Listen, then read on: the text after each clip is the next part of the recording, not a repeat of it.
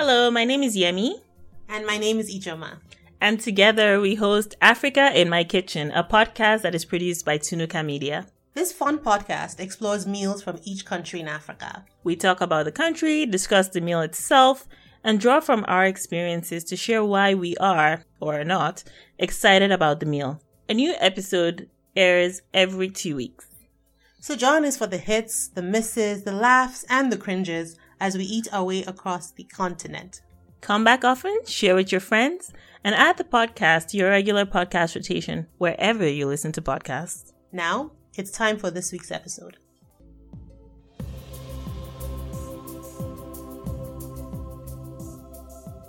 Hi, it's Yemi here. And Ijeoma. On this episode of Africa in My Kitchen, we are excited to bring you Nkatra Futra, a pancakey coconutty bread from Comoros. To mix things up, we are starting with a proverb from Comoros that we both love. A chicken with beautiful plumage does not sit in a corner. It does not. So we will give you some time. Let that sink in and think about that. So if you're a chicken and feel like a peacock, live your best peacock life. Don't you, let them tell you you're you not a peacock. You got that right. So the Comoro Islands, or Comoros, is an island country off the southeast coast of Africa. It is northwest of Madagascar and it's east of Mozambique. There are actually multiple islands in the country, but the three major ones are Grand Comore, Moheli, and Anjouan. There's a fourth island called Mayotte, but it is an overseas French department, basically meaning that it's still under French sovereignty. Mm-hmm. How that happened was that Comoros was a French colony until nineteen seventy-five, and then the country voted to be independent. The three islands voted to be independent, but Mayotte voted to stay under French sovereignty. And so till today, it is a French department. There are three official languages in Comoros: the French, Arabic, and Shikomori, or Comorian. Shikomori is actually a collective name that is used to describe the four local languages spoken in the country. Exactly. And because Mayotte is, it's kind of complicated. I think Comoros and Mayotte have a complicated relationship. So even the four local languages that we're talking about, one of them is spoken on Mayotte. Mm, okay. Can't say we don't have drama in Africa. Not even a little bit. Moving on. Here are some fun facts about Comoros. First of all, it is the world's leading producer of, I don't know how you say this essential oil. Ylang-ylang. Ylang-ylang? Ylang-ylang? Y L A N G? Y A L A N G. After Madagascar, it is the second largest producer of vanilla. There are two types of marriage celebrations in Comoros. There's the legal marriage, so like the court marriage, and then you have the customary marriage. And it made me think of, like, there's several African countries that have that. So you mm-hmm. have your traditional marriage, and then you have the legal marriage, which is usually in court or also involves a church. But the interesting thing is that the customary marriage, which is called A D A, A D A, yes.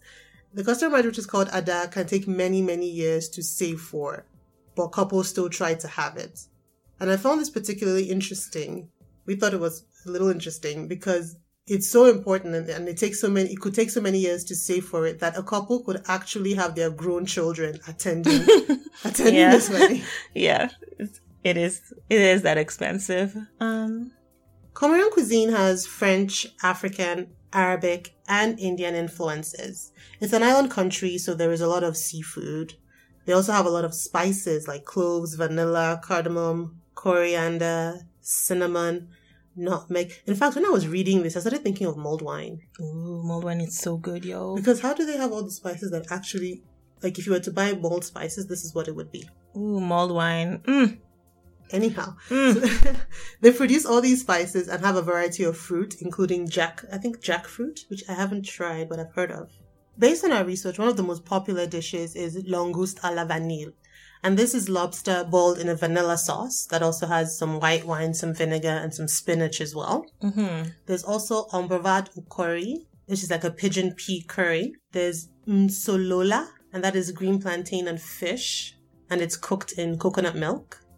Yemi is not looking impressed because I said fish, but we'll move on. No, no, I'm not. There's also ntrovi ya nazi, which is also steamed fish, and this is cooked in a coconut stew.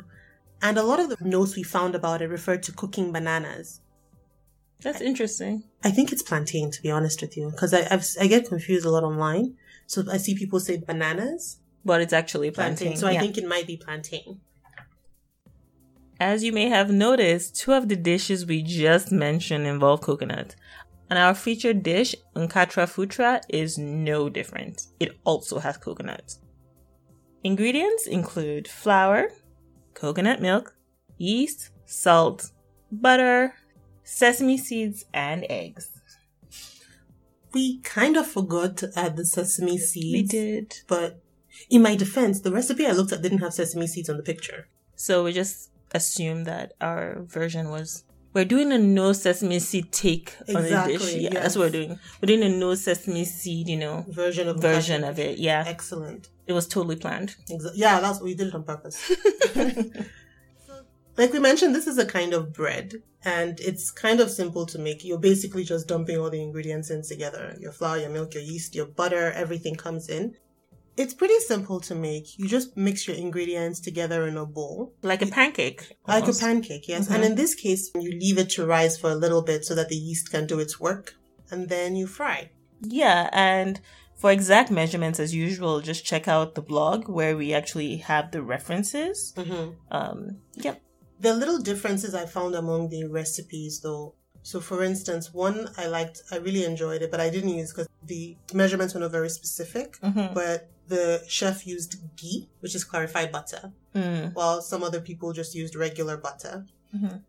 And the other thing I noticed about this was I think the recipe called for two or three four, two or three cups of flour, I think. But for the amount of flour that it called for and for the size of the batter, I expected it to have more servings. Mm. But with the big amount of, the large amount of batter we had, I only made like four.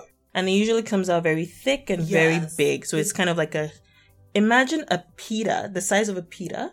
Like the... The, the round pita. Yeah. yeah, the circumference of a pita. But thicker, about half an inch in thickness. Yeah, I think almost even thicker than a pancake, than a fluffy pancake. Oh yeah, it's They're, definitely These thick. Are big, butch pancakes. Oof. It tastes good though, but Ijeoma is going to go into how to make it and talk about that, but yo, oof. Mm-hmm. So you mix everything together, like we said, and you just fry in batches. I would recommend using a really good pan, like a cast iron pan, if you have one. And the reason for this is that if you're not using a good pan, your batter might stick. Mm. And I tried that the first time. The first, the first um, attempt wasn't very good. We'll actually post this on the blog so you could see the difference. The first attempt wasn't very good. And so because I wasn't using a very good pan, I found that to compensate, I had to use a little more butter than mm. I would have had to use. But when I saw pictures and images and videos of people making it, they didn't even use any butter at all. They had a good cast iron pan and they just sprinkled some water. Yeah, I even think if you had like a non-stick too, like a good non-stick pan as well. Yes, I thought I had a good non-stick until I tried to make Nkatra Futra in it. So clearly my non-stick okay. isn't. Clearly, you bought yours in the markets from the back. I'm not going to tell you where I bought mine from, but it was a place that I thought was a reputable place to get a frying pan from. Just say you bought it behind somebody's truck. Yeah. Moving on. So I found this dish, this particular bread meal, very nice. I, mm. It's eaten with a variety of things, but it was creamy. It calls for a lot of coconut milk, so maybe that's why it's creamy. It's so creamy. It's so good. Like... Okay, keep talking. I'm not, not... Talk. I'm, hold, I'm holding myself back, guys. I'm holding myself oh, back okay. before I start talking about mm. I found it very filling. I don't think you need more than one for a meal. That's me, personally. I, I was pretty full. Like we said, they're big and they're fluffy and they're buttery and creamy. I really liked it. I loved it. There okay. is no question in my mind. It was so creamy. It was delicious.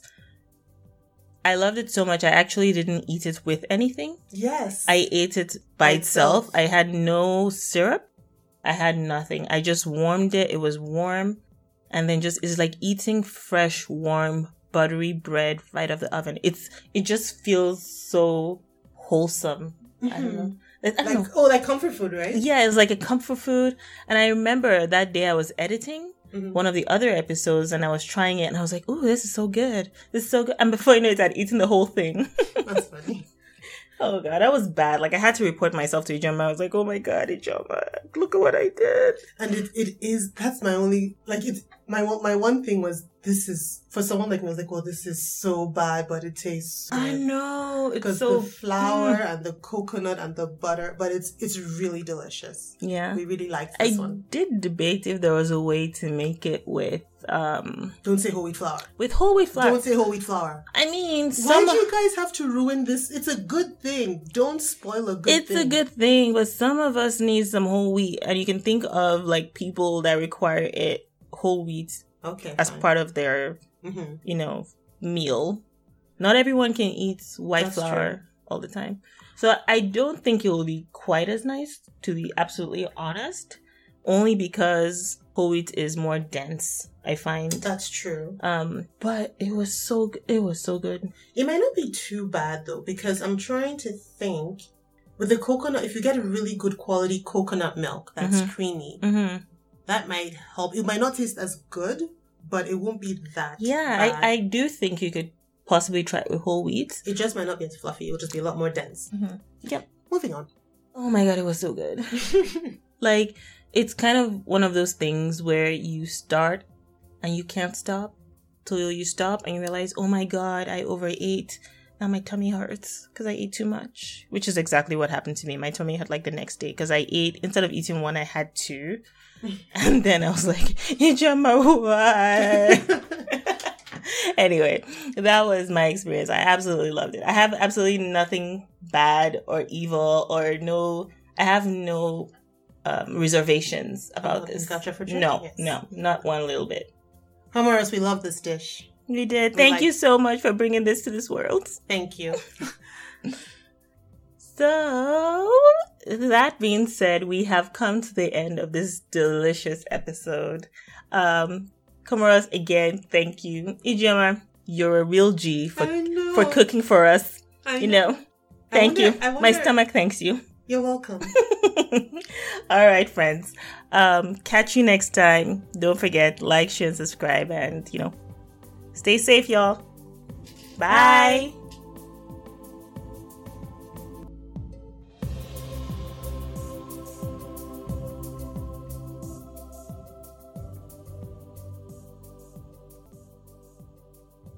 Thank you for listening, friends. As a reminder, the podcast is released every two weeks. Follow Tunuka Media on social media, including Instagram, YouTube, Facebook, and Twitter, to connect with us and be on the forefront of upcoming shows and program schedules. Links are in the show notes. Africa in My Kitchen is produced by Tunuka Media and co-hosted with two three four Pantry. So while on Instagram, follow my page, two three four Pantry, for more food-related content and fun facts about dishes and ingredients. Tunuka Media also produces another show called Overlooked, which I host, with more shows on the way. Like and subscribe, and if you learn something new, support the show by giving Africa in My Kitchen a high rating wherever you listen. This helps the show grow and gets more people just like you to learn also. So until next time, bye! Bye.